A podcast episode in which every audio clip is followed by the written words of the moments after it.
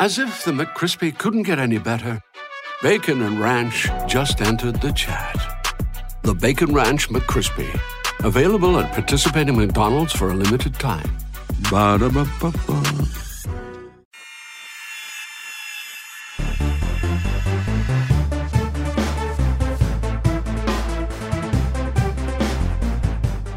Hey guys, and welcome into this edition of the Heel Tough Blog podcast.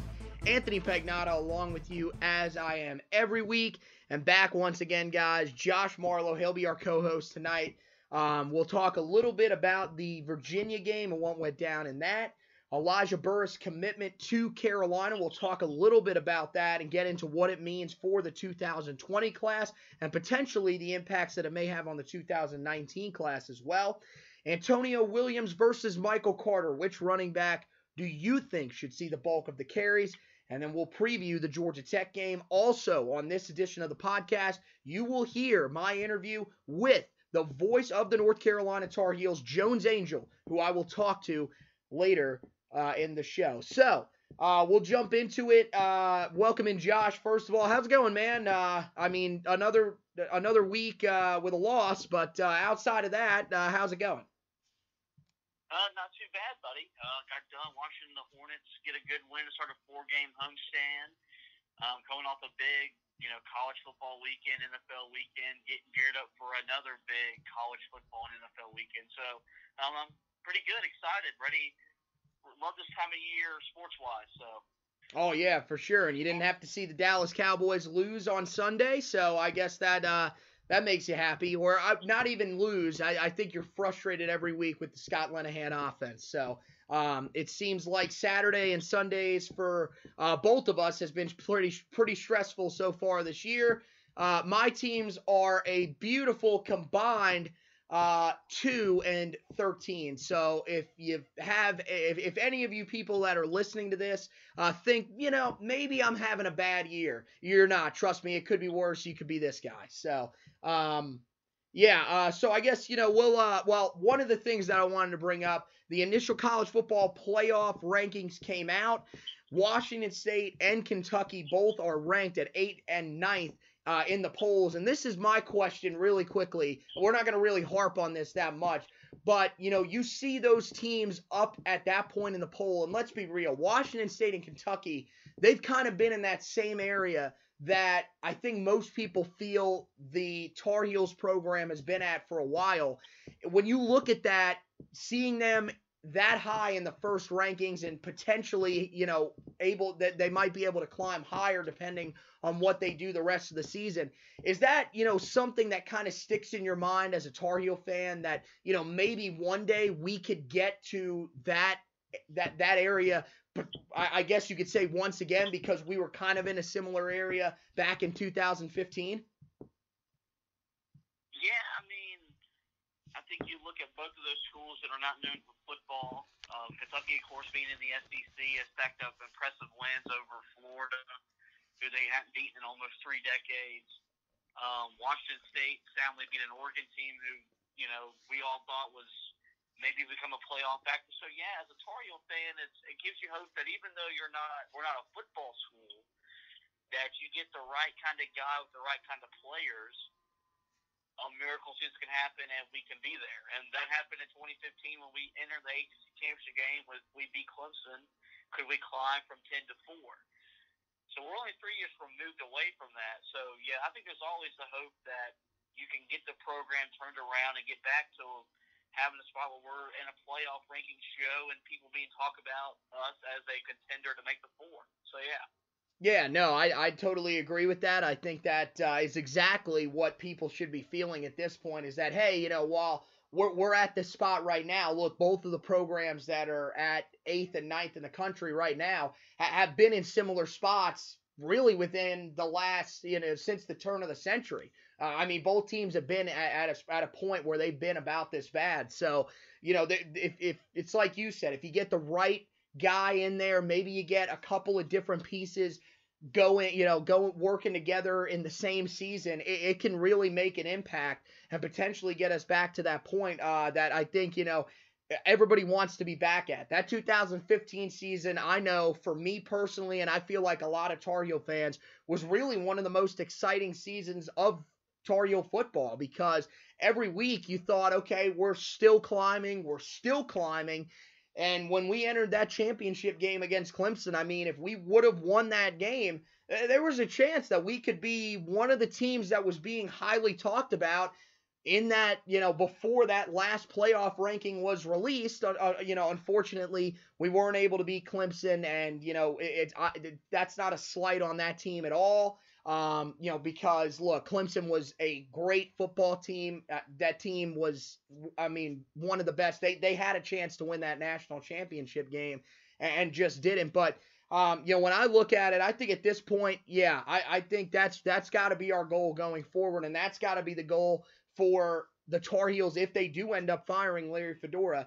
Uh, you know, can they get a coach in there that can bring them to that point? Can they get someone like a Mike Leach or potentially a, a, Mark Stoops? I would prefer more the Mike Leach type, but uh, you know, a Mark Stoops that can get you to that point. So um, we won't spend any more time on that because you know that really doesn't concern us at all. And frankly, who really gives a damn about those teams because it's not us. So let's move uh, and focus on the Tar Heels and the game against Virginia. You know, I, I was talking to you right before we, uh, you know, started recording, and I, kind of, you know, I don't know how much we can really take away from this game this weekend. You know, we did lose the game, but it kind of feels like one of those games where you know, we really we didn't play that good, but we didn't really play that bad either. I think we just got beat by a better football team. Is that kind of the feeling that you got from watching that game on Saturday as well? Yeah, I mean, it wasn't like we were.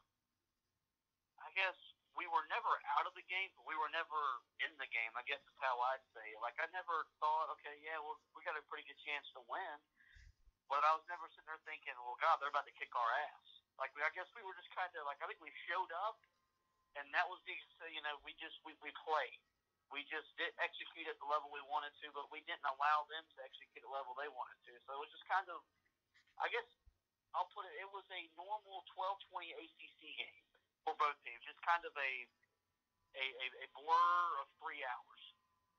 Right. Yeah. I I think the the only spot where it may have felt like we had a chance to potentially take the lead was coming out of halftime we had our first drive where if we drive down and score we would have taken the lead because at the time we were only down um, 20 to 14 i believe uh, if i'm getting that score I, I yeah I, that's right that was the score at halftime so um, but but after that i just kind of sat there and said you know that I don't think this is this is really our day. You saw, you know, the turnover by Nathan Elliott, where I mean, frankly, it, it, didn't really matter. That was a third down play anyway. So if he doesn't fumble there, we end up punting, and who knows if I, I don't think we end up stopping them anyways, because at that point I felt like their offense had started to click a little bit. But you know, yeah, I, I feel like you know it was one of those games where you can't really learn a lot from that game. I just think at this point Virginia is the better football team. That that's a program that seems to be somewhat on the rise. They're responding well to what Bronco Mendenhall has been preaching there.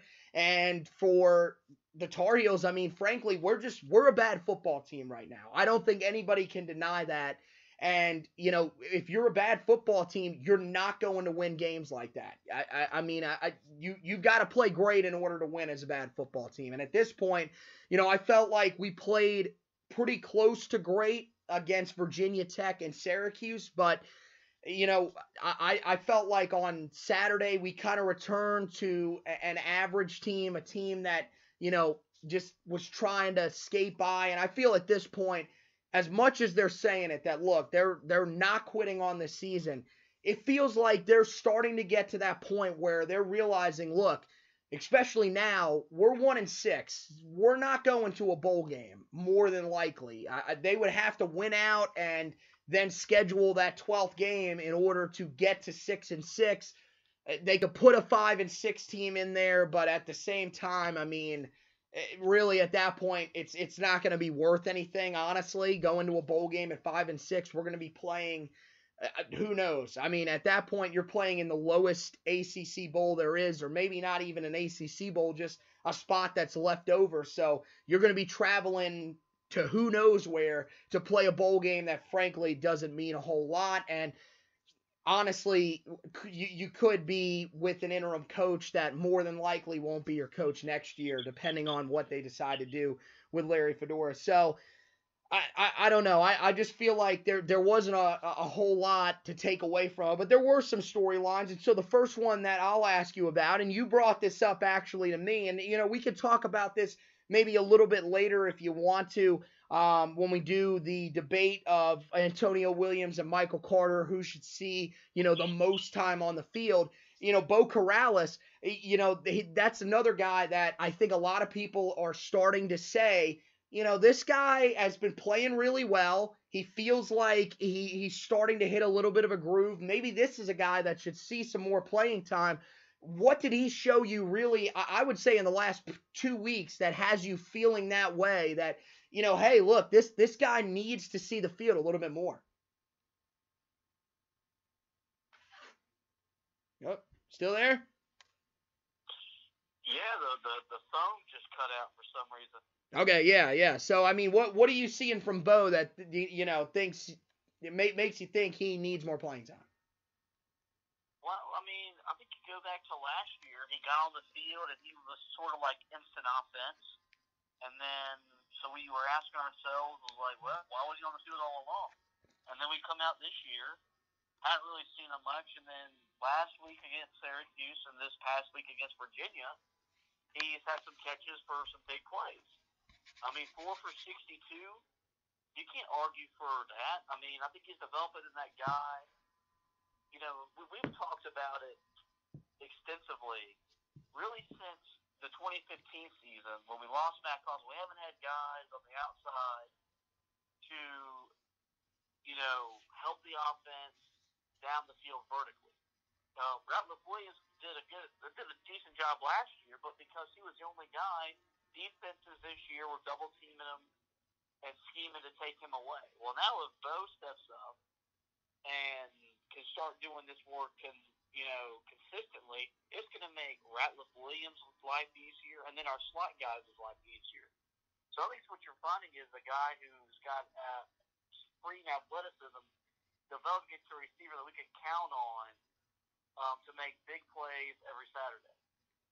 Yeah, I mean, I, I see what you're saying to a point. I still feel like Beau is kind of that go up and get it type of receiver, more in the direction of what uh, Bug Howard was, as opposed to Mack Hollins.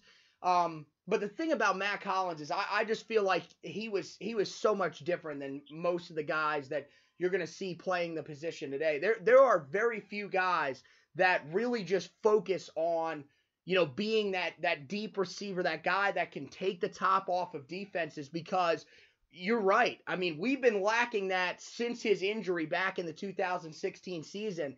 And anybody that's been watching this team for, you know, since that time, even if you joined the bandwagon back in 2015 and have stuck around since, you've, you know, watched and realized that, hey, with him gone, there hasn't been that same spark for the offense because – the big play nature really isn't there. And you can say, you know, and I'll give it to Dazz Newsome. I think what he's been doing is fantastic.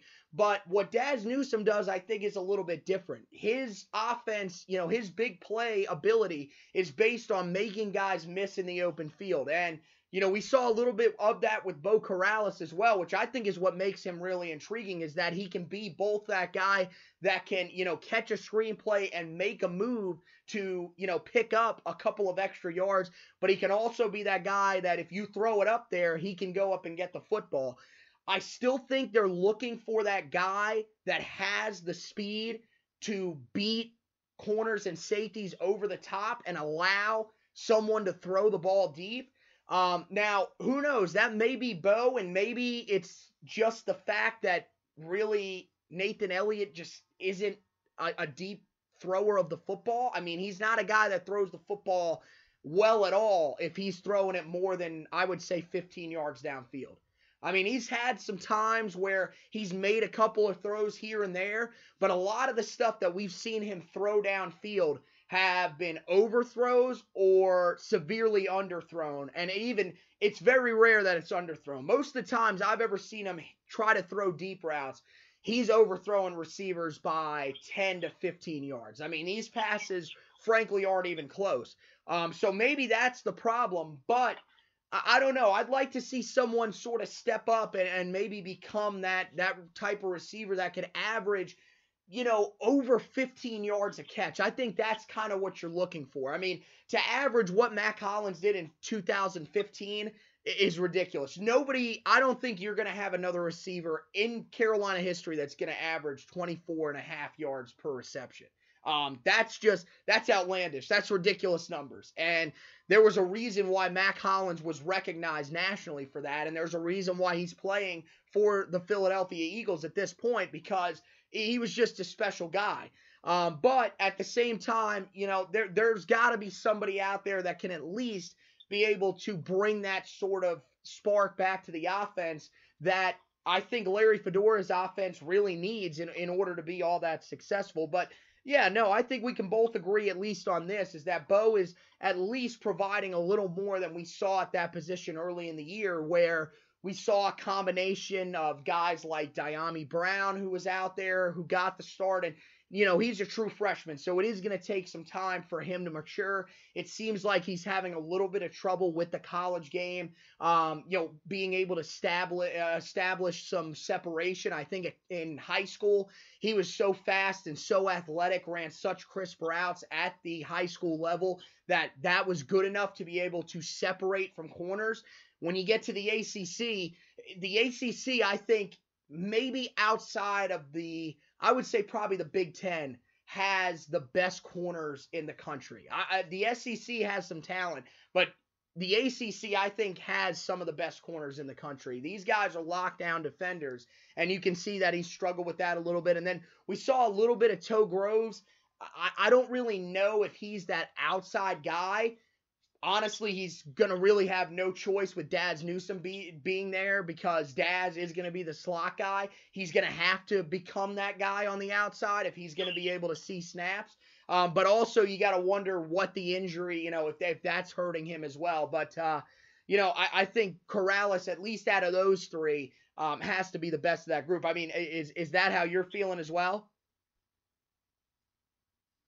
Uh, yeah, that's kind of where where I've leaned um, you put Ratliff Williams on one side, Corrales on the other, and then you figure out your slot guys as as as they progress, and really as they get older, because like you said, Dyami Brown's young, Newsome's only a sophomore, so there's still a lot of youth at the wide receiver position to figure out the rest moving forward.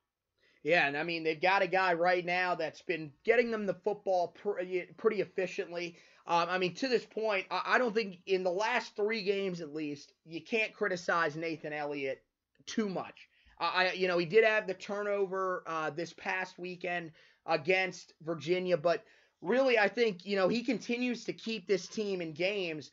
It, there's a lot of people that still are concerned about the arm strength, concerned about the fact that his footwork is is still very sloppy. But at this point, I mean, I still don't think that there's a better quarterback on the roster, someone that could put us in a better position at this point on the roster, I should say. I think there's guys with upside uh, with Jace Ruder, and and really that's I mean that that's really it at this point because Manny Miles will graduate, and as much as you want to say it, let's let's be honest here. Manny Miles is a walk on. I don't think that Manny Miles is going to be a better quarterback than Nathan Elliott. Nathan Elliott is on scholarship for a reason. Um, you know, I, I think he, you know, I think he's put us in a good position to win games. A lot of fans disagree with me. They say that they think people could put us in a better position. Um, not being Cade Fortin, of course, I would say Fortin would put us in a better position, but he is on the shelf right now. Of course, with that leg injury that we still don't have a timetable on. I mean, are you in agreement that at this point, look, even though Nathan Elliott might not be the future and is far from an NFL guy uh, at this moment, that he is the best chance for this team to win games and has been playing well enough for us to potentially, um, you know, win these football games these last couple of weeks? Yeah, I mean, you were a play away against Virginia Tech. You were a play away against Syracuse. These were the plays that we didn't make were Elliott's fault. They were more defensive issues. Um, you know, I'm not willing to burn a red on Ruder if I don't have to. And like you said, Manny Miles, he's been on the roster for seven years, it feels like, and has never really earned the right to take a snap. So, um, and you, know, you you look at Elliott going at the way he ended last year was the team played much better with him as the as the as the quarterback. So yeah, it's not all. Is he a limited quarterback? Yes, but is he still good enough for us to win games? Absolutely. Um, he's not the main issue with the football team, um, as, as as the fans like to think he is. Yeah, and that's the main point that I'm trying to get across. I mean, at this point, there are a lot of different issues with this football team. You've got the struggles with consistency at running back. You've got a linebacking core that is as hit as miss as it possibly gets in all of college football. Um, really, the run defense in general. You've got a coaching staff that remains to be an issue with the play calling, with clock management, with discipline issues um, when it comes to you know penalties in game. And yeah, no, I, I just I there are a lot of people that are heavy critics of him, and at this point, you know, the guy that everybody seems to want to turn to is Ruder. And like you said, and I will at least give them this because they are not going to play that final game at the end of the season more than likely they're not going to add a 12th game. That's that's pretty much what i'm saying. Um, they are going to play the state game. Don't worry about that. Uh, un, uh, you know we, we're, we're hoping maybe they could cancel that game at this point because that game is probably not going to be pretty, and I, I don't feel like losing to those jackasses again. But uh, you know, I look, Ruder now would be able to play the rest of the year and not have to worry. He would still be able to be redshirted because of the new redshirt rule, where you know you can play up to four games and not have to worry they could still redshirt you. And that is effective throughout the whole year. It's not only the first four games of the year, which is how I originally thought the rule was written. That's apparently not it. You can play in four games. It's basically like the eight quarter thing at the high school level. So, um, you know, I, I, see where people would say, okay, and, and the main thing that they would say is, well, what do you have to lose? There are a couple of examples that I think you can look at. But the biggest example for me is take a look at Nathan Peterman right now in the NFL. If you remember back to his first game a year ago when they decided to bench Tyrod Taylor and put him in a quarterback, he came in through five interceptions in a first half. Since that point, what has Nathan Peterman been? I mean, it, it, you got to remember, they decided to go to a guy that was literally sitting on his couch indoor golfing in Derek Anderson rather than stick with a guy in Nathan Peterman that had been on the roster for a year and that you thought was better than Tyrod Taylor at one point last season because he simply has lost the touch. And the thing is, he lost the confidence. That's the main thing that I'm worried about with Jace Ruder. You're going to put him in a game.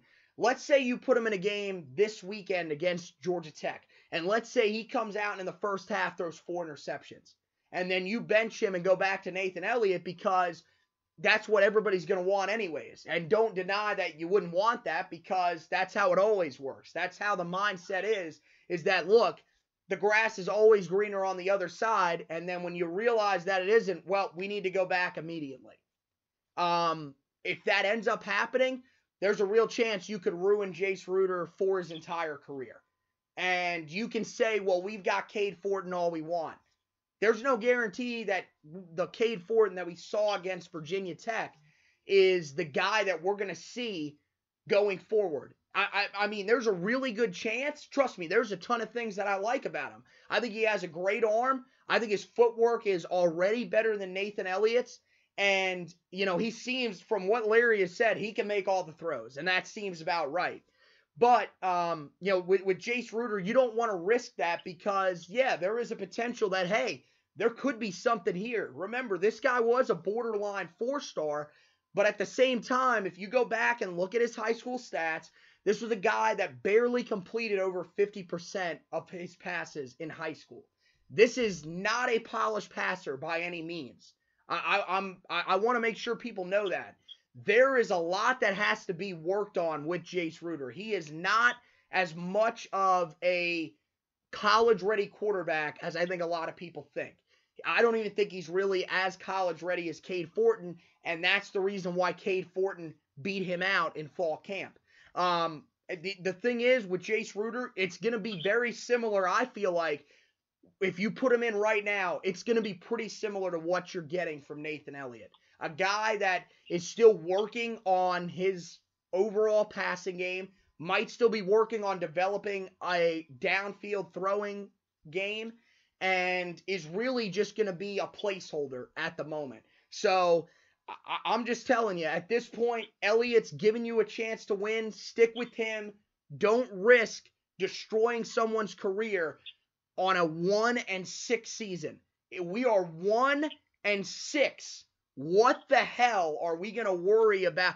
Do you think that putting in Jace Ruder, that's my question to these people. Do you think that putting in Jace Ruder is going to literally set us on a five game winning streak and we're going to come back and make a bowl game? I don't see it happening. So why why waste why risk him potentially getting injured, maybe costing the kid his career um, because we just want to throw him in there and see if maybe he has something. I, I, I just I don't know. Um, one of the other we'll, we'll, we'll turn back uh, to more of what's going on, uh, what we saw in the Virginia game. Just a couple of other things here. Um, pass rush uh, continues to play uh, well um, up front. Some guys that uh, were out injured, uh, out with some suspension. Tomon Fox did not play, as well as Allen Cater out with an injury. Uh, Tyrone Hopper, of course, still returning from his own injuries that he suffered. Um, dur- I, I, I think it was during the suspension, not sure on the timetable of that. Of course, Jalen Dalton not at 100%, but this defensive line is not missing a beat. How about Chris Collins coming in? I thought he looked fantastic, was pretty much out there for a, a, a, bulk of the snaps. I think he was out there for at least 70% of them if I read the uh, the, the snap count right and, and, and added the math up right. So he was out there a ton and ends up with a sack. Only had two total tackles on the day, but both of them were for losses and seemed to be constantly in the picture when it came to putting pressure on the quarterback. So the the pass rush continues to be a huge factor, and I think continues to have people feeling pretty good. And then Trey Morrison just playing out of this world. Um, you know, this this kid once again named a Pro Football Focus um, All ACC Player of the Week. Uh, right now, I, I, mean, pretty much he's about as locked down as it gets. They threw at him, uh, if I remember correctly, five times, and he didn't allow a single catch. So this guy right now is playing about as good as you could hope from any freshman and is playing as well as any corner that I can remember um, in, in the last few years. And we've had some good guys come through Chapel Hill. Uh, and, and this kid, I think right now has the potential to maybe end up being down the line the best of the group. So, um, you know, that was one of the other takeaways. Offensive line, I think, remains inconsistent. Uh, only 66 rushing yards in large part because the offensive line really didn't have a good day up front. I thought J.J. McCargo uh, had some struggles. Uh, Nick Polino, I think, still, you know, hit and miss uh, as he must, still a starter. And at this point, you know, you can't really argue with it because of how experienced he is. But the offensive line still has their moments where they, you know, look like they can dominate. They'll have those stretches like they did against Virginia Tech and Syracuse where you say, yeah, this this offensive line could be one of the better units in the ACC in years to come. And then there's games like this past week against Virginia where you say this might be a middle of the road group at best. It, it's just you want to see a little more consistency. And then the biggest issue, and I want to hear, you know, what you think about this is the third down offense, which continues to be a problem. They entered last week 124th in the country in third down offense with uh, a conversion rate of 31.6%. They responded by going four for 14 on third down. So, I mean, looking at home, I, I guess, you know, we're considered the armchair quarterbacks, but to me, I think I, as I wrote in my recap article, there's a balance between execution and play calling Well, I mean, w- when it comes to the third downs, you know, what do you think is the big problem for uh, us right now, and why are we unable to keep drives going on third down situations? I think you look at it first. Um, I mean, I don't have the stat. The, the, the down and distance has been an issue all year long. Um, I don't know how many offenses are going to convert at a high rate when they're third and seven or longer. Um, so for, that's where that's where it starts. We're not winning on first and second down, and and so on third down, it's making it tougher to get that first down to get into the tempo. Um, the running game isn't consistent enough to where on third and three we're comfortable with running the football. And and I think the thing is like on passing downs when it's third and long, we're we're throwing screens behind the line of scrimmage and we still got eight yards to go. So there's a lot of things that I think are playing into the fact that our third down offense isn't where it has been under Larry Fedora, where it could be, and really where it should be. Um, the offensive line hasn't protected well enough all year. So there, there's just so many issues to where you can't blame one thing as to why we're not doing on third down. Here's my favorite frustrating stat out of uh, this season so far. On fourth down this year, we are converting at 100%. Four for four on fourth down, but on third down, absolutely abysmal. Um, and yes, no, that, that that is not good, as Joey Tribbiani would tell you on the episode of Friends. Abysmal is is very bad. Um, but you know, when I look at it, I, I, I think your your latter point is the one that I focus on the most. I understand, especially with the down and distance, that's been a problem in large part due to a, a lot of discipline issues uh, where you know you get a holding or a false start. We've seen that multiple times this year where we've had drives going, commit a penalty, back us up on a you know first down and 15 first down and 20 and then we're just unable to recover from there and that ends up what could be that ends what could be a promising drive.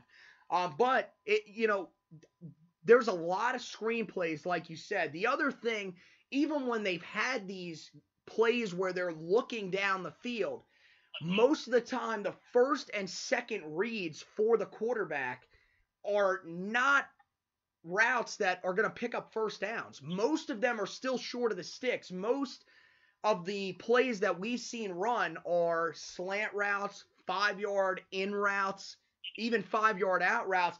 I, I, mean, these are things that are not picking up first downs on third and seven. Um, you've got to be able to know where the sticks are.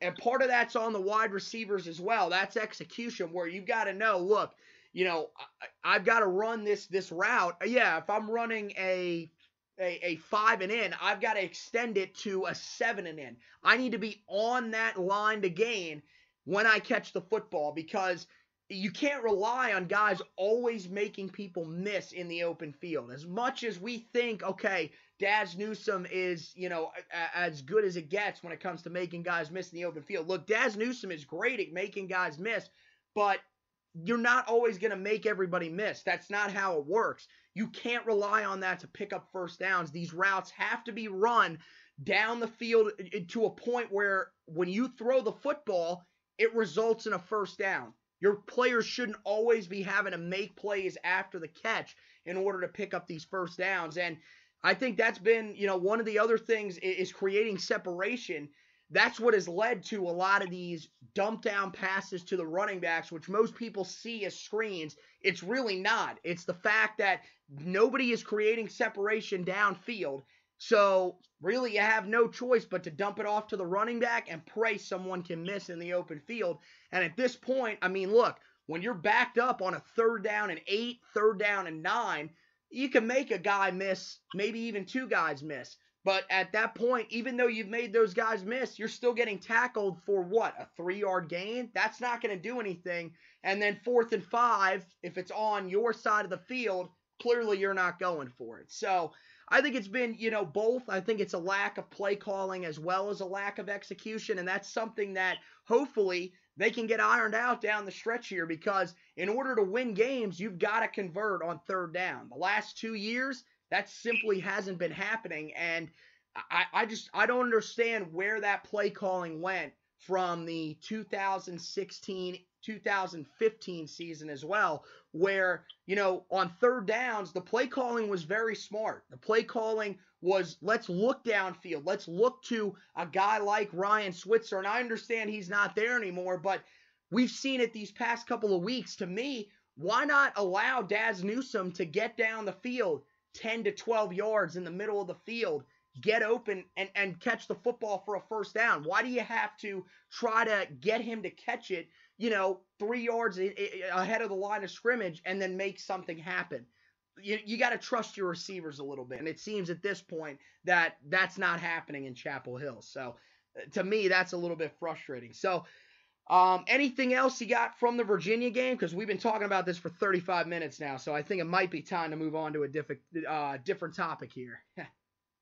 Uh, yeah, uh, nothing to nothing to say more about that loss. All right, so we'll uh, move on and uh, talk about uh, the big news yesterday that came out. 2020 three-star running back Elijah Burris becomes the first commitment in the 2020 class for the Tar Heels.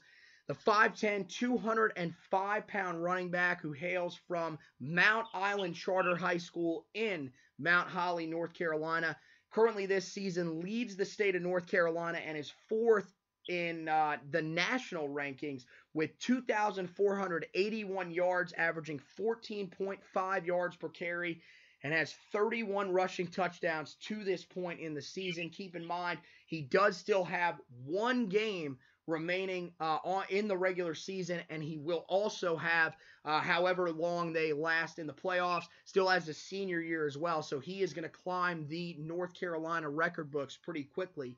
Um, he has four five to four six type speed.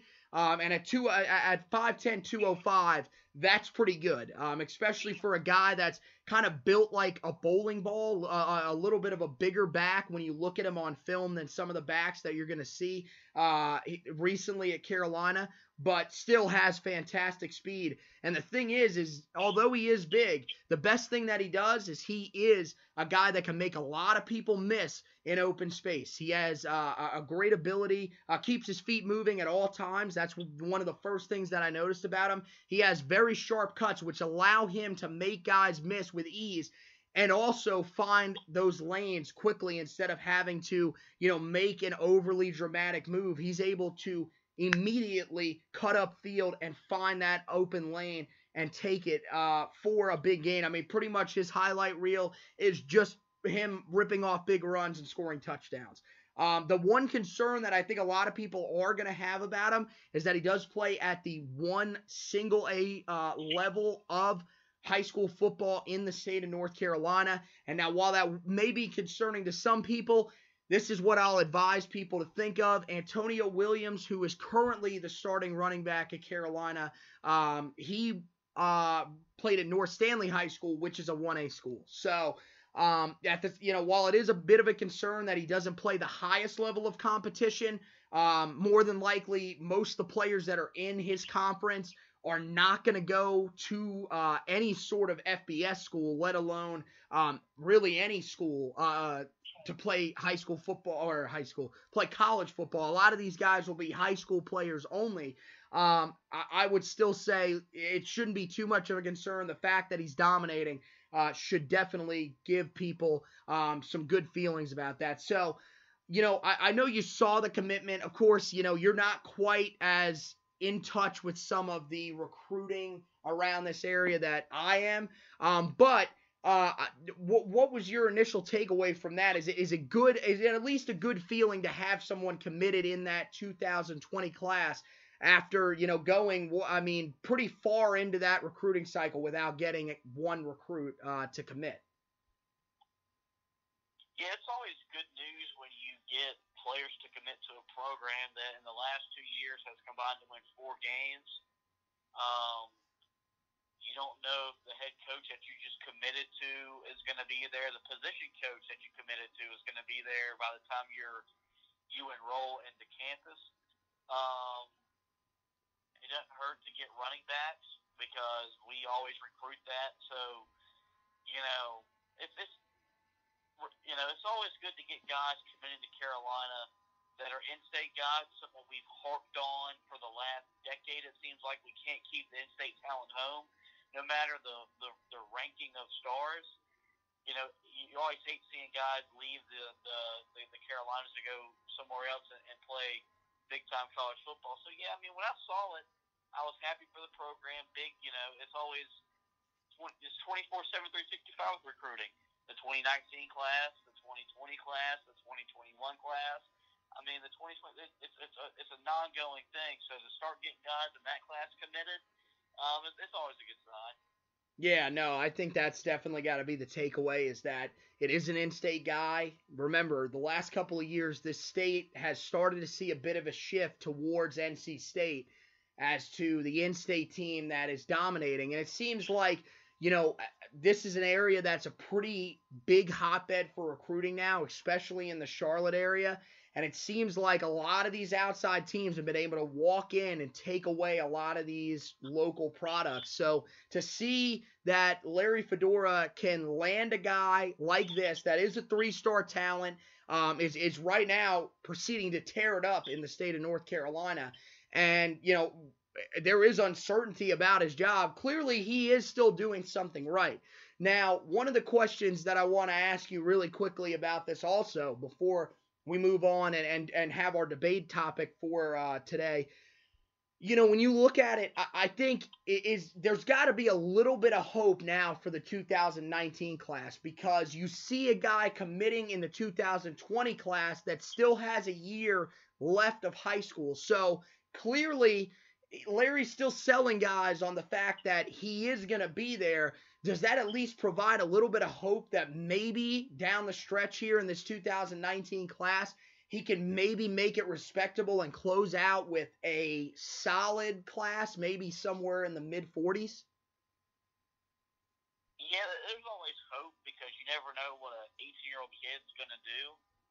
Um, and and this this group's done a pretty good job in terms of as signing day gets closer, either flipping commits or just getting guys to to make their decision and come to Chapel Hill.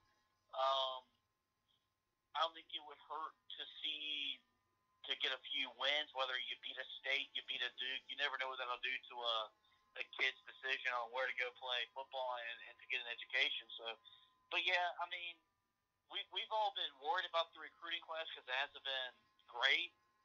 But it wouldn't surprise me at all to see the, the, the, the staff turning around as signing day approaches, which is already what four months away, and you also have the early signing period too. So um, it wouldn't surprise me at all to see the the, the, the class get back to, to form. Well, yeah, I think the key thing is going to be that January February period. That that month or or that roughly it's a little bit under two months from early signing period uh, starting, which remember is a three day period. It's not like the national signing day um, in February where it's just the one day. The early signing period is a three day period, so there will be most from what I remember last year, most guys waited, I think, until the third day, or maybe they did it on the first. It was one of the two. Um, but they most of them are gonna sign that letter of intent on the same day. Uh, but at this point, it's looking as of right now that there will be 13 guys that will be signing that letter of intent. And that's if everybody that is currently committed to the class signs the letter of intent. Remember last year, DeAndre Hollins did not sign the letter of intent then. That was because he was wanting to sign on National Signing Day at his high school. It ended up working out. But, you know, people will always say, well, that means that they could be looking elsewhere. Um, this year, I would be a little more concerned about that if guys are still a little hesitant to sign in uh, at the early signing period. Um, but right now, that's that's looking where it's going to be at. Probably 13, maybe 12, uh, if, if they want to go smaller. Um, but at this point, it doesn't feel like they're going to add anybody else before uh, December because you missed out on Tony Davis, the four star cornerback who recommitted to Duke.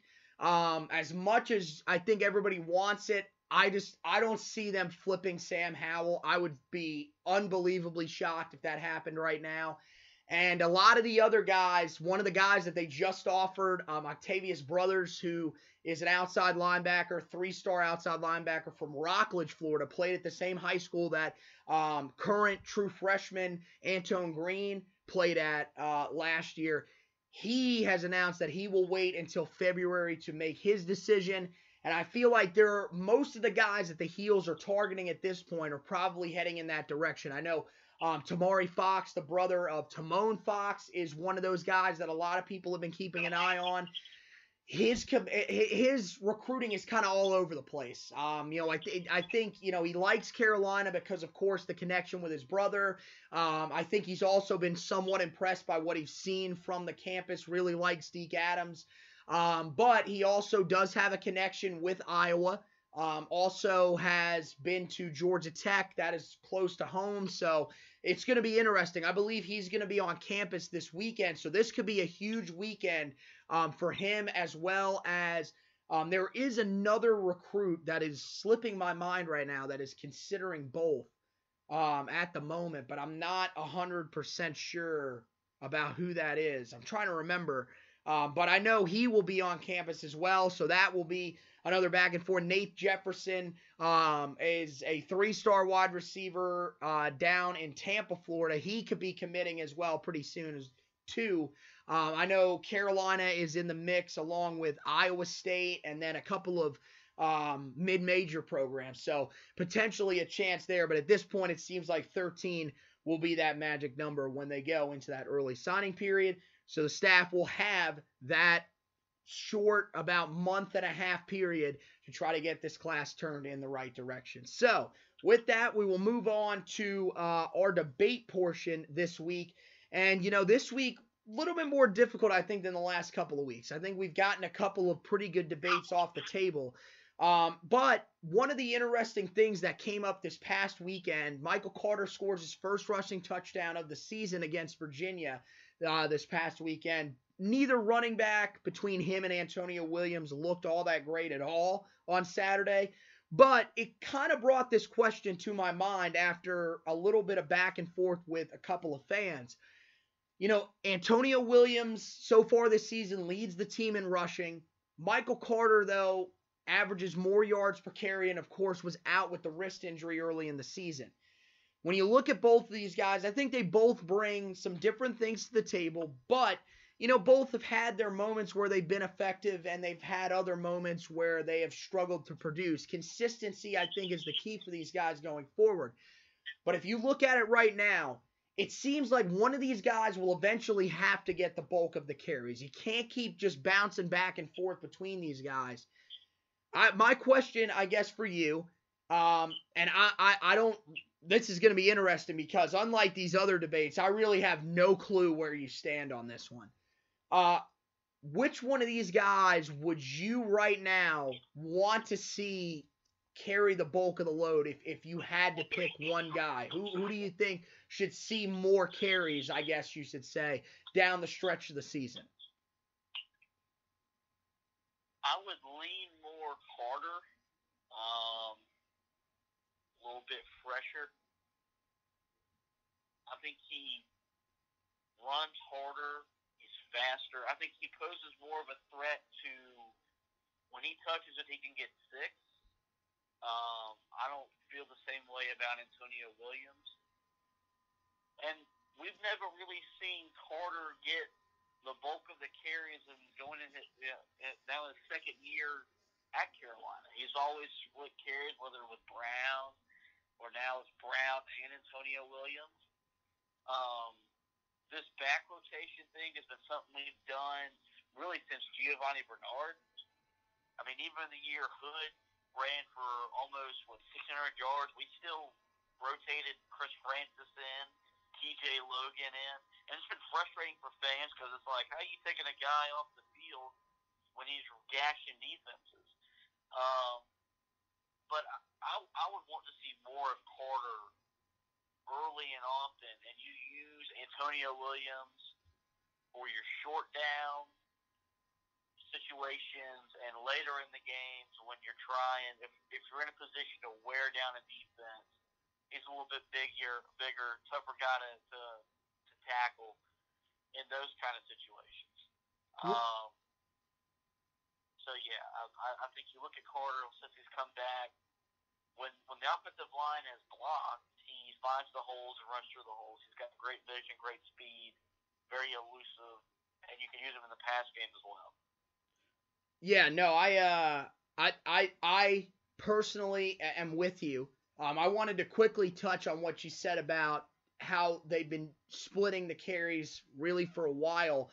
While I do agree with that, I, I, I feel like during the Gio era and even really during the Hood era, I think, especially in that 2015 season, 2016 was, I think, a little bit of a different story. Um, but I justifiably so, and I'll explain that in a second.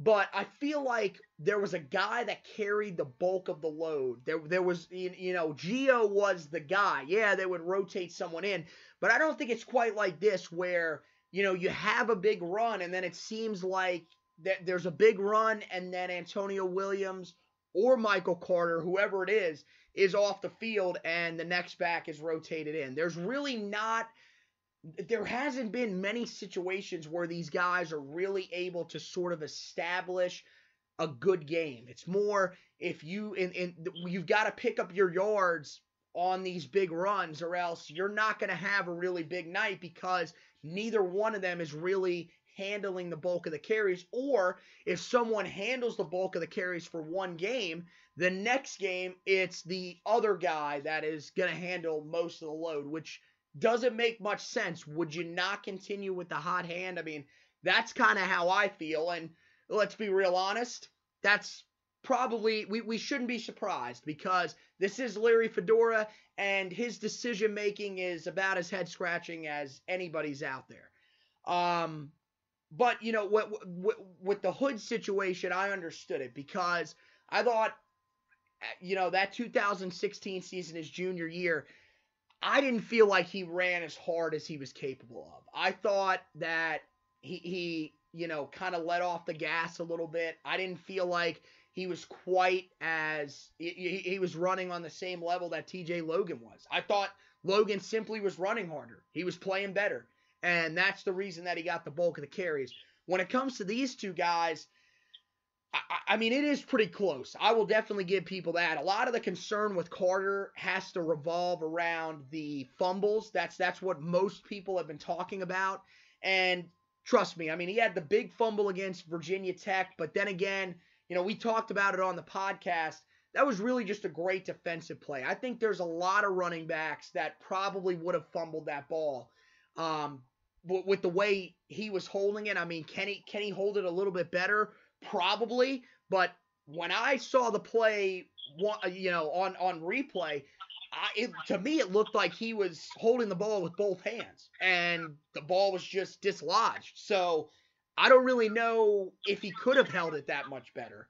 Um, and then again, Syracuse he has a fumble, but you know the thing that I, I I had to remind people of is look, Antonio Williams had a key fumble in that Virginia Tech game as well. If he doesn't fumble on that first drive of the game there's a chance Virginia Tech, that offense doesn't score that first touchdown and and doesn't get going until late in the game. Um, so you know, look, I, I, think both of them have their issues. I think, you know, a lot of people wanted to tell me that Antonio Williams is the more decisive back out of the two. I have to disagree. I think there's times where I've watched it where Antonio Williams kind of dances around a little bit and is looking for the hole when meanwhile, especially with how this offensive line is played at times, if the hole is initially there, you've just got to take it and kind of go with it. Um, I think Michael Carter to me has the better upside as well. I feel he that he brings more to the table. He's a more dynamic back. Um, you know, Antonio Williams, especially for his size, his speed is pretty good. But Michael Carter, to me, reminds me of Gio Bernard. Um, and that was the comparison that we heard w- when it came to him, you know, day in and day out before last season. And uh, to me, that's a better that that that's a lot better of an upside than what I feel Antonio Williams has. And because I feel Antonio Williams is Elijah Hood. Um, you take your choice out of the two backs. Do you want uh, Elijah Hood or Gio Bernard? To me, I, I would rather have Gio um, from what we saw. And to me, if that's what Michael Carter is, um, I think he needs to see more carries. I feel like he's the guy that brings a, a, a, a chance to have a more successful rushing offense if he's leading you. Now, that's not to say, look, oh, if, if that happens, then there's no way that you can use Antonio Williams. No. I mean, we talked about um, this a little bit, and I also talked about this with uh, Zach Hubbard, who was the co host for a while. And, you know, we, we both agreed that we would love to see two running back backfields. And I just don't understand why that hasn't been a thing. Uh, with the amount of talent that you have back there, and I, I, I still truly believe this. I think that there are three guys in that backfield that are NFL caliber running backs because I do believe that if Jordan Brown got in the right situation with his receiving ability, he would be able to make a role for himself somewhere. Um, so I mean, I is that something that you would be intrigued by to see both, you know, maybe both Williams and Carter back there, or a combination of Carter and Brown back there, or Williams and Brown? Yeah, it's always a possibility. Um, I think it'd be interesting to watch, fun to watch. Um, I just think right now that's just not something they want to do, um, whether it's because Nathan Elliott's a quarterback and it just doesn't fit with his talents. Um, the offensive line not blocking enough, maybe don't warrant having two running backs in the backfield you might need a tight end on there for for for run or pass block. Um, but I know I've always been a guy, especially when we had Keys who the, had the threat to run, to to put two other guys back there to make the defense account for three runners on top of your pass uh, of your receiver. So now your RPOs could be even more harder to defend. Um, I just don't think right now we were built to do that. Unfortunately, hopefully, maybe in the future we can get to a point where we can do that more often, be a, a an integral part of our offense. Well, you say that you know that because of Nathan Elliott, you think that might be one of the reasons that they're a little bit hesitant. My thing is though is why are they really all that hesitant to run with Nathan Elliott? I mean, we've seen him run the football before. That was a big part of his game last year when he came in and took over the starting role down the stretch of the season. I, I mean, are are you in that camp that really thinks that he doesn't have that much running ability? Because I, I think it's I think it's there. They just haven't used it. I mean, I thought after last year and and we were going into this year with him and Chaz as the the the, the battle. You know, I, I just thought I think Elliott's a guy that I and I I mean he's not Dak Prescott, but like when Dak Prescott runs for the Dallas Cowboys and they use his legs, it kind of gets him going as a passer. Right. No, yeah, no, you're right. I understand that. Yep. I think I think if you get some designed runs for Nathan Elliott, maybe it'll settle his nerves down, and he'll just, as a passer, it'll, it'll just, it'll ease him a little bit because I, I, I, it's hard to explain because some people think it's stupid, but like, I mean, Dak Prescott two weeks ago got got his, his ass lit up on a hit. And after he got hit, he played a heck of a lot better. For some quarterbacks, they like getting hit. It gets them fired up. So maybe for Nathan Elliott, you use him in the run game. You let him maybe get hit. Let him talk some jump. Let him just play with some swagger because he's shown the ability to make plays with his legs in designed run situations other than we're going to run a quarterback draw. Like, no, put him in some option and stuff out there. Let him run, get it to the edge. So, yeah, no, I, I'm with you. Let him run more. Yeah, no, I mean, and and that's that's the thing. I mean, you you said you know when he gets hit, maybe he gets fired up if people remember back to last year's game against Miami, he took a pretty big hit in that game. And I remember it was after getting a first down. He got up and was pretty much shaking his head like, "Yeah, I'm ready to go now. Let's let's do it." Um, he he was he was ready to go. That fired him up. And I I just I don't understand where that part of the game has gone. Um, you know, you you've got trust me, I understand that a lot of these games you've been trailing and you need him to stand back there and throw. But look, you weren't trailing in the game against Virginia Tech for, for most of the way. You weren't trailing for most of the way against Syracuse in the second half. Yet, somehow, that was still not a part of your game by any stretch of the imagination. Why? Why not? Uh, I mean, you got a guy that's effective, and I mean, I just I don't understand it. I mean, you know, the the one game this year that we did win, he didn't run the ball that well at all against Pittsburgh. Um, but there were a couple other times. I mean, we saw it against Cal where he was able to run the football, and that was part of what got the offense going. Um, I think you you've got to give him a chance to to be what he can be, and that and it's like you mentioned you know, you didn't really, you know, you don't really understand how it gets them going. One of the main things that I think people have to look at is look, if you've got a running quarterback, you're going to see what we saw happen with our defense against Virginia. You saw as the game crept on, Myles Dorn and J.K. Britt started creeping closer and closer to the line because they knew that, look, we've got to be able to take away the run game of Bryce Perkins because he ended up leading Virginia in rushing. So they knew in order to take him away, you're going to have to play closer to the line of scrimmage as as a secondary. And I think that's what would end up happening. That would open up the passing game, open up especially the deep passing game, which is something that we've been waiting to happen a little bit more if, if he became a more consistent run threat.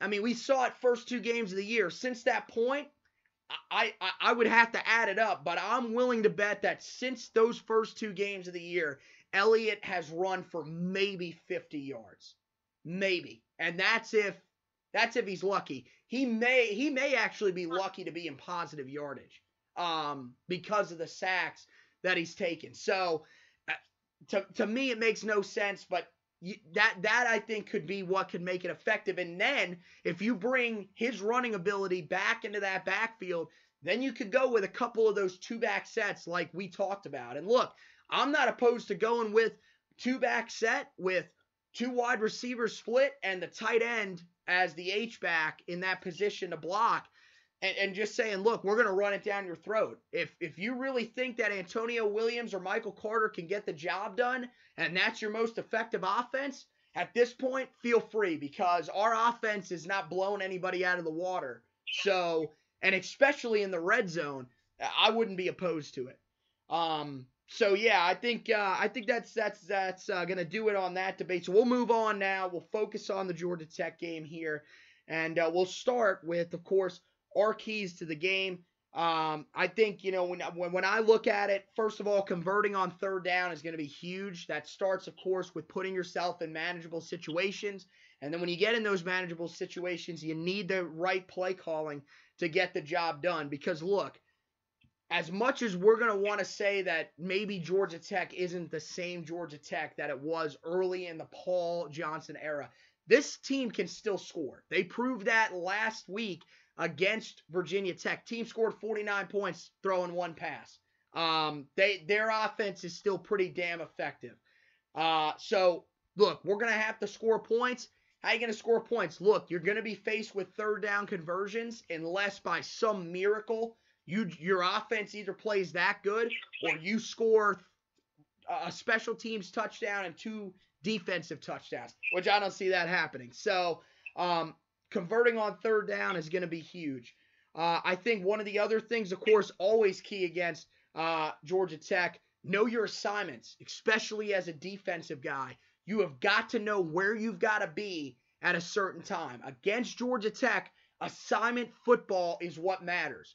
Don't try to be the hero and get out of position to make a tackle. No, that is someone's job and it's their job. I, mean, at this point, this is one of those few games where it's individualistic. You've got to take care of your job. And the main thing is, it's got to be seen from guys like Cole Holcomb, Jonathan Smith, who we've seen have his struggles, and Dominic Ross because he's going to be back in there. Dominic Ross is going to see a lot of playing time in this game because the Heels, as much as they like to go nickel and dime this season, against Georgia Tech, there's no reason to go nickel and dime. I mean, maybe because at this point it seems like Trey Morrison might be the best tackler on your entire team. So it, who knows, might not be the worst decision. But um, you know, those linebackers, especially, they have to be able to stick to their assignments and make tackles out in space because then that will lead to what will be the third key to the game, which is get them in throwing situations. You've got to be effective on first and second down at slowing down their run. If you allow, let's say you allow a one yard gain and even a three yard gain, that's third and six.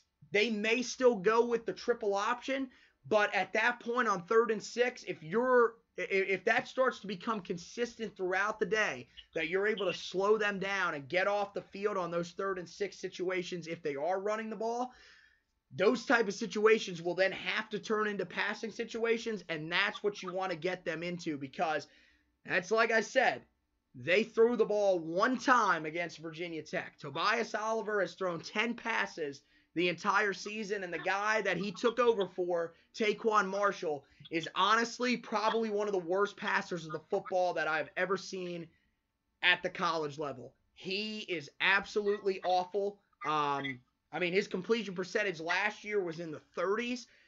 Uh, buddy, I'm pretty sure Mark from Gastonia could complete more passes. Uh, would you agree? Yes. uh, yeah, I mean, it's uh, it's pretty bad. But uh, so, what what are your keys to the game, man? Um, you know, I think it's the same thing every week I, you know, stop to the run's not going to happen because that's what Georgia Tech's going to do. So you're going to give up rush yards. I, I think we've got to to maximize the limited amount of possessions we'll get. You know, normally there's about nine to ten possessions in a football game. Right. Against Georgia Tech, it's going to be about six or seven, unless we give up like 68, like we did Larry's first year. Which means we're not um, winning the game if that happens. You know, so that that's what I think it is. Can we maximize when we have the ball, getting points, and defensively just make putting them in more obvious passing downs. Uh, you know, I think it's going to be tough. I think the Georgia Tech team is a typical Paul Johnson team when you think he's on the outs, they're finally moving on this team all of a sudden finds themselves playing or in the thick of a race to make it the Charlotte ACC championship game because the coastal was that bad. So I think they'll be motivated. Um, and for some reason, UNC picked this as their homecoming game, and that always seems to fire teams up because it's kind of disrespectful. So it, it, it's really gonna be a tough uh, a, a tough game for Carolina to win on Saturday, I think. Okay, well, that's going to make the next part of this awkward as we get to our predictions presented by Hustle Hands. Hustle Hands, uh, the uh, you can get all your uh, your merchandise online at hustlehands.com. I am butchering this live read, by the way, so that's uh, that's fantastic. But yeah, get all your apparel online, hustlehands.com. Uh, Check in the Hustle Hands TV Worldwide podcast goes live every Wednesday night, 7:30.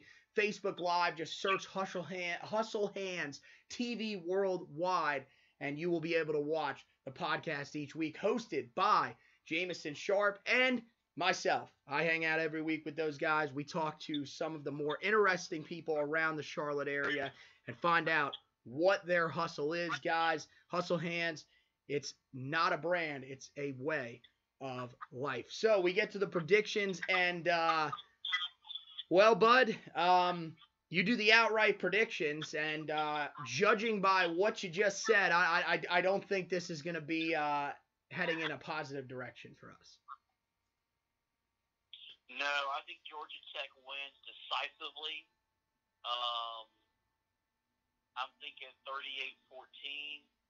I think you're going to see a team motivated to win. Um, I guess the Carolina team is, you know, how much are they interested? Do they care? What's the motivation to go out and play? Um, we have a track record for not having tons of success against Georgia Tech. So yeah, I, I think I think it's gonna get ugly at Chapel Hill, unfortunately. Um, so yeah, I, I think Georgia Tech wins and, and keeps their hopes alive for playing in the ACC championship game.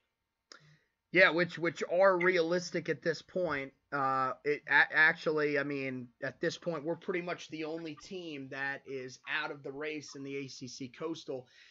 Uh, you know, I, I look at the line at, at six um, in favor of Georgia Tech.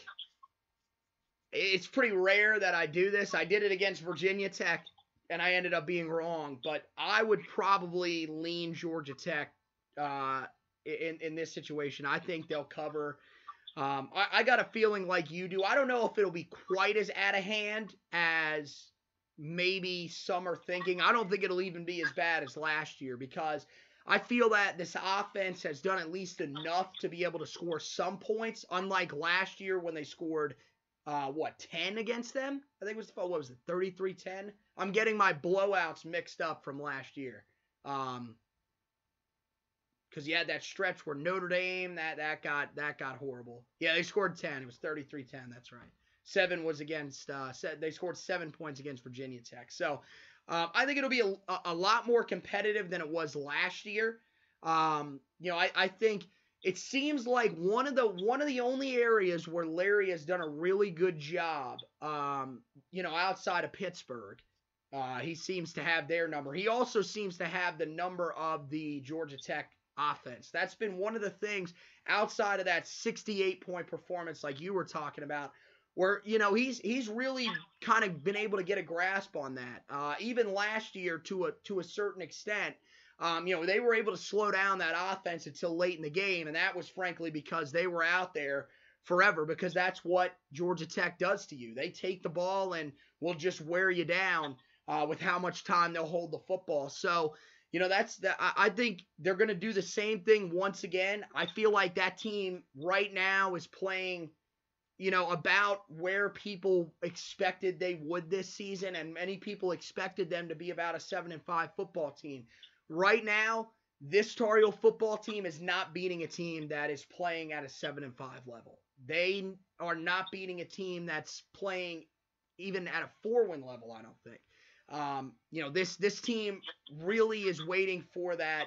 It to me, it seems like they're waiting for that Western Carolina game if they're going to get another win uh, on the schedule. So I would lean Georgia Tech in this one. Unfortunately, hopefully this is like the Virginia Tech game where I am dead wrong and they end up showing up and who knows, maybe get their second win of the season because you know, it's like you said, it's we're we're kind of in a weird area where, you know, if, if you're on the I want to move on from Larry Fedora train, which there are a lot of people that are on that train. Um, you know, you're you're kind of looking at it like we need to lose every game down the stretch. At the same time, you got to also look at it as well. If we do that, then there's a real chance that recruiting is going to take a massive hit, and we're not. You know, it, it's not a certainty that you know we're going to be hiring a guy that quickly right off the bat that can come in and have that much of an impact early on. That would be nice, but especially if you're going to go with a mid-major coach like a Scott Satterfield, like a Seth Littrell. Um, there, of course, there'll be other names that you know they'll get. We'll, we'll get into if that ends up ultimately being the fate of Larry Fedora.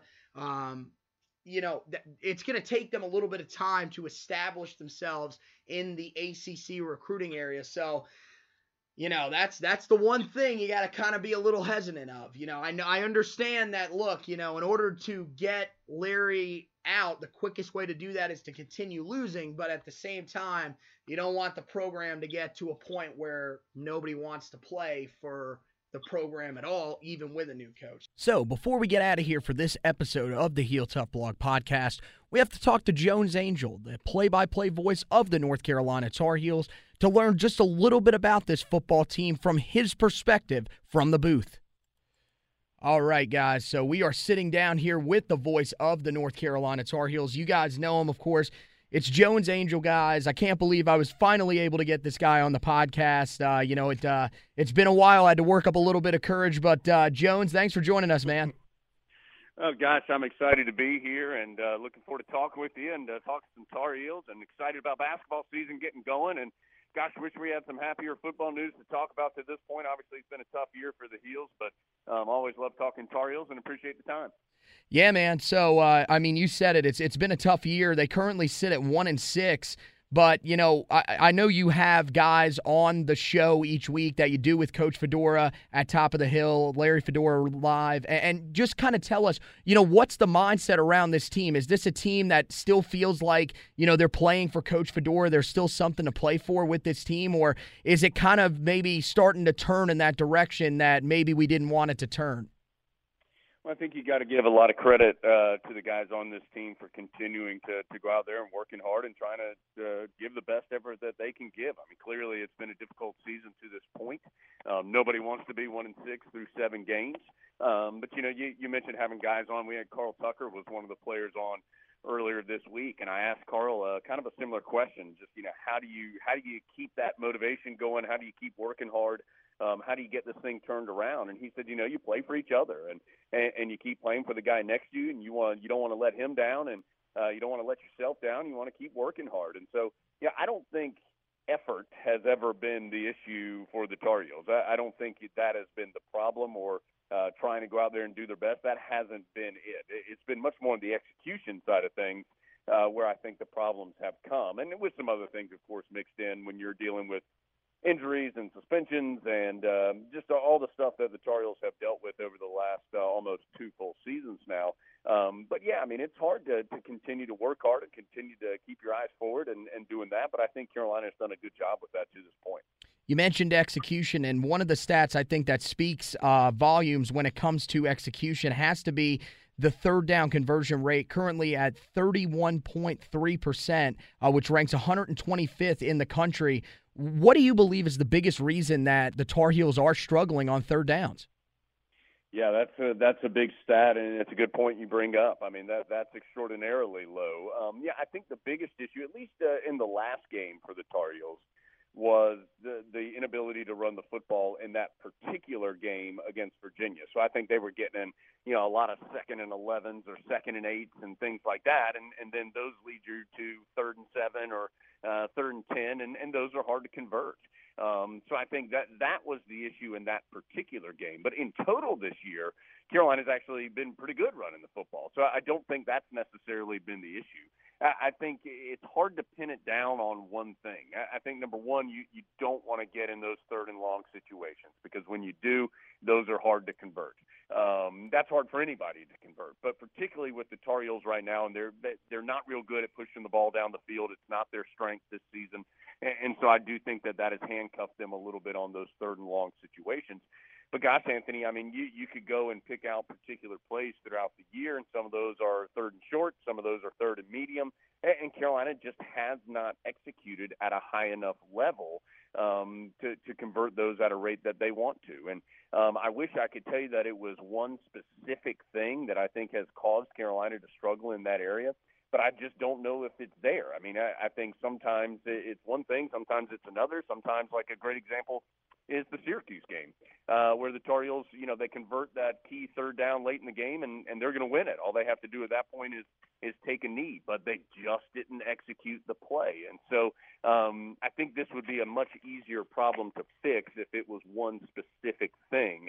But I think the challenge has been that it's it's been different things as Carolina has moved across the season. Yeah, no, I tend to agree with you there. Uh, when you look at Nathan Elliott, I think he's a guy that to this point is definitely receiving a lot of criticism. And early in the season, I think there was a little bit of an understanding amongst a lot of Tar Heel fans as to why. But now it seems like the fan base is a little bit split because since returning in that game against Virginia Tech, he really has played well. At this point, um, you know, is it kind of fair to say that he shouldn't be getting a lot of the blame? He's been playing well enough to put this team in position to win games. Yeah, I think Nathan Elliott really struggled in the first two games of the season. Uh, the California game, you know, with the four interceptions, uh, clearly that is not the kind of production that you want from your quarterback. It's just not going to give you a chance to win the game. Um, and then in the East Carolina game, while Nathan did not throw any interceptions, he was pretty inaccurate in that game. I think uh, the Carolina coaches missed or, or tallied 11 missed throws that they thought should have been completed, that that were routine kind of throws and that were there that Carolina just missed in that particular game. And so, you know, those two games were not very good. Um, but since then, it, as you referenced, you know, I do think that Nathan has really settled down. Um, you know, I've talked to him, and he said he just wasn't he, he wasn't playing within himself those first couple of games. He was out there trying to do too much. He was really pressing the issue, trying to make plays um, rather than just kind of being the best version of himself that he can be. And look, I mean, Nathan Elliott is a solid quarterback. He is, does not have the strongest arm in Division One football. He does not have the fastest legs in Division One football. But he can manage your team. He, he can get you up and down the field, and I think he has done a much better job of that um, since that time. And, and what he has done pretty well is protect the football. I mean, he's thrown 212 consecutive passes at this point without an interception. That's a single season record for Carolina. So he's doing his job, what he's being asked to do. Now, you know, can Carolina do as much offensively as they want to? Um, has he made every single play or every single read perfectly um, since that East Carolina game? No. But to look at Carolina's offense and go, this one player is why the Tar Heels aren't having success, I, I think that would be a big mistake. One of the other things that I'll ask you uh, that's kind of a negative, and then we'll move on to some of the positives. You know, this team so far, they've lost three games by one possession. You can take that as maybe a positive, I guess, but is the struggles to close out games, is it because this team is still so young? That's a terrific question, Anthony. I, I do think that's been one of the more frustrating parts, uh, particularly that Virginia Tech and, and Syracuse games. Those are games Carolina should have won. I mean, the Tar Heels – I thought they dominated that game against Virginia Tech on the field, but never enough on the scoreboard. And then, you know, Virginia Tech made the plays late to win it. And then, you know, the Tar Heels just had so many opportunities uh, against Syracuse late in the game um, to, to close that one out that they could not do. And so, um, you know, those two in particular. I know the other one one score game is California. You know, that one's a little different. Carolina made that a one score game late and then had an onside kick opportunity that didn't go their way. Um, but those two conference games in particular are ones that I think the Tar Heels feel like they should have had. Um, and I think it's a combination of a couple different things. Um, you know, this particular group of guys, you know, this isn't Mitch Trubisky and Ryan Switzer and TJ Logan and um, Bug Howard and uh, all those players from uh, five years ago or so that that had that bank of experience of, of winning some big games. You know, this group I think still needs to learn how to win those type of close games. And and there's no magic dust that you can sprinkle on them and have them figure it out. They just have to go do it. It has to happen and then it starts happening more. And, i think yeah, i'll go back to something that you asked earlier. I do think that when you fall into some of the stuff that carolina has struggled with when you get into a close game late one of two things can happen. You either start going oh gosh is something bad going to happen? and and you kind of play against something bad happen happening rather than playing for something good to happen. And then also, and Brian Simmons, who's our analyst on on the Tar Heel Sports Network and does such a great job, and you know knows a ton more about football than I do. He mm-hmm. played in the league for ten years and was an All America at Carolina. You know, he talks a lot about yeah, not waiting for someone else to make the play to win the game. That you individually, whoever you are, have to go out there and you you want that responsibility. You be the guy who wants to go make the key tackle or the interception or make the catch that gives you the third down to seal the game or, or whatever it is, you have to want that responsibility. And so I think the Tar Heels are still um, trying to figure out how to how to make all those things happen late in close games. And it's just hard for it to happen until it does. And then I think once it does, it starts to build on itself a little bit one of the guys I think that's been a playmaker to this point, there's been a few guys out there uh, that I think have really stepped their game up, but the guy to me that really has stood out has been Trey Morrison, who I think is just having a fantastic freshman season. You know, when you look at it, we've seen some great corners here, especially the last couple of years with guys like MJ Stewart and Des Lawrence, and even going back to a guy like Kendric Burney. Is this one of the most talented guys that we've seen in a while? I mean, how high do you think that this guy could climb eventually down the line um, in, in Carolina history amongst some of the great corners?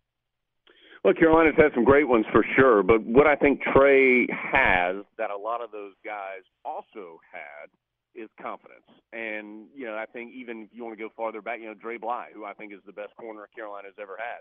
You know, Dre just didn't think that you were going to catch the ball against him, and he thought he was better than you, and he was going to pick the ball off and then go run it the other way. And you have to have that kind of confidence at that position. And and the moment since the moment that Trey walked on campus, he has had that confidence in himself. And I don't mean that he's cocky or thinks that he doesn't have to work or something like that. That's not it. It's just that he has confidence in his abilities to go out there and make the play. Now, has he made some mistakes this year? Yeah. I mean, he he had the wrong leverage on that long touchdown, for example, at the end of the Syracuse game that allowed the Orange to tie it up uh, late in regulation. But what he then did is say, okay, I understand what happened. Now I'm going to go back out there and make the next play. And you just have to do that at that position. You can't let negative plays build on themselves because every single human being that has ever played cornerback has been beat for a touchdown before. It's just how it is. And so you have to have the confidence in yourself, in your technique, in mm-hmm. your ability to be able to play at a high level at that particular position. And so when you have that confidence mixed in with the physical abilities that that Trey has, I think he's a good tackler. You've seen that a couple times um, as this year has gone on, where he's made some big open field tackles. Um, I think he has a really nice combination of, of something that can make him a, a big time player, an all conference type of player at that position in, in coming seasons. Yeah, one of the other areas, I think this is more of a, a group thing. I think uh, the secondary has played well, but the pass rush to me has been one of the big things with this defense. I think that has helped them kind of take a step forward. My question to you, though, is how big of an impact has this had um, to the overall success of this defense, a group that really to this point has looked like they've, they've improved upon last season? I tell you the really, and I agree with you, Anthony. I think the frustrating part about that, from Carolina's perspective, is that the Tar Heels still really haven't ever had this season the defensive line that they thought they were going to have. I mean, they they thought their four starters were going to be Carney and Fox on the ends, and Aaron Crawford and Jason Strowbridge at the tackles, and then you're able to bring in guys like Tyler Powell and Jalen Dalton and Jeremiah Clark and Allen Cater, and you have this uh, pretty impressive depth of talented, experienced players. But because of injuries, you know, Aaron Crawford's only played, gosh, I guess maybe 10 snaps this season. Um, the suspensions with Carney and Fox, and, you know, Carolina's still dealing with that. Fox still has to sit out one game somewhere along the line um, in these final four for the Tar Heels. So they just haven't had the full complement of guys that they thought they were going to have. Um, and when you think about the success that they have been able to achieve with that front four, um, even though they haven't had all the players that they thought they were going to have. I think that makes it even more impressive. Um, now, a couple other things. You know, I, I think a good example of that was Virginia Tech. You know, that was probably Carolina's best defensive effort of the season, and, and the Tar Heels were able to get a lot of pressure with just four people, and, and so they were able to drop seven into coverage and, and really did a nice job in all areas. Um, now, coming up against Georgia Tech uh, this weekend, you know that's a position that you're starting to see a little bit of attrition. You know, uh, Jalen Dalton is is been battling injuries all year. Aaron Crawford has barely played, as we mentioned. You know, Tyrone Hopper, a reserve, has been hurt. Um, Allen Cater is is looks like he has a long term injury. So I mean, it, it is you're starting to run out of guys, and that's dangerous against Georgia Tech because they, the way that they block, the way that they play offense, is particularly difficult for a defensive line to handle. Yeah, and then uh, the last thing that I'll ask you, and it's been a storyline I think that's kind of starting to develop, and of course it could be that you know the Tar Heels may end up moving on from Larry Fedora at the end of the season, but that's not my question. And this was something that was brought up here, um, actually recently at the radio station that I'm intern uh, that I'm interning at, and it's really, uh, is there a hunger to win football games at Carolina? I mean, you know, for, for passionate fans like us, of course. But overall, do you think that, you know, it would be a, an attractive job out there because there is a hunger to win football games? You know, I think that's a, a pretty uh, big misnomer about Carolina and about Carolina football that somehow the Tar Heels don't have the desire to be good. Uh, yeah, I, I think that could could not be uh, further from the truth. I mean, the amount of money that Carolina puts into the sport, the amount of resources that are provided for football. I mean, you're getting really close to opening up this uh, brand new multi-million dollar indoor practice facility and brand new practice area right there in the dead center of campus. Um, you know, just redid all of the seats in Kenan Stadium, which I think was a big positive uh, for uh, fans to try to improve the game day experience for them uh, as they come to watch the Tar Heels play. You know, there's hundreds of people that put in time um, on a game day to try to make sure that it runs as smoothly as possible in Chapel Hill and that the experience is as positive as possible.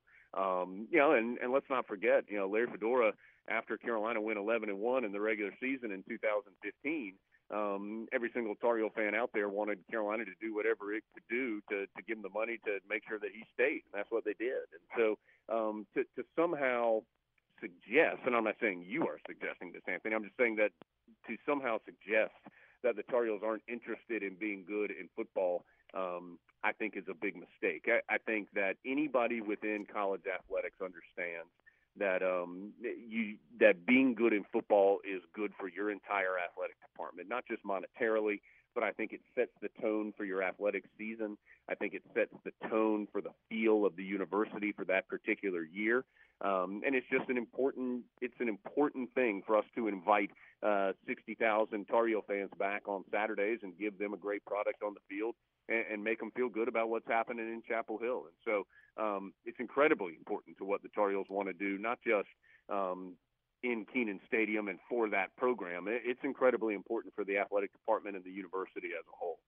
Couldn't have said it better myself. Uh, Jones Angell, the voice of the North Carolina Tar Heels, stopping by to talk with us. Hey, Jones, thank you so much. Uh, tell the people where they can follow you if somehow they're a Tar Heel fan and don't follow you on Twitter. okay.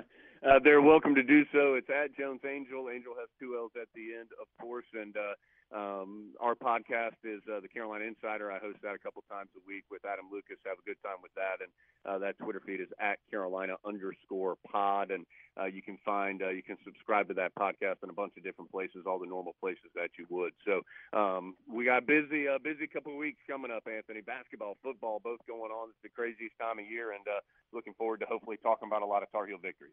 Yeah, Jones, that's awesome, man, and uh, yeah, it should be fantastic. I think the basketball team's going to be pretty good, so it'll help to uh, to lighten up what has been a, a little bit of a dark time here this season for the football team. But hey, thanks for stopping by, and I'll let you run because I know you're a busy man. But uh, you know, thanks for coming on, and have a great weekend. Okay.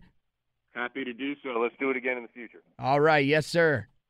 All right, so Jones Angell, voice of the North Carolina Tar Heels, stopping by to talk with us here on the Heel Tough blog podcast. So, as always, I want to thank you guys for listening to this episode of the Heel Tough Blog podcast. Once again, got to thank Jones Angell for stopping by and chatting with us. Of course, got to jo- thank Josh Marlow for hopping on with us as the co host for this recap of the Virginia game and the preview of this weekend's Georgia Tech game. As always, guys, you can listen to the broadcast on. Uh, on the Tar Heel Sports Network. That's 99.3 FM, 1110 AM WBT in Charlotte, 97.9 FM, and 1360 AM WCHL in Chapel Hill, and 106.1 WTKK FM in Raleigh. Uh, for others, please check your local listings. If you want to watch the game on television, Tom Werme and Dave Archer will be on the call for the Raycom Sports Network as well as the ACC Digital Network. So,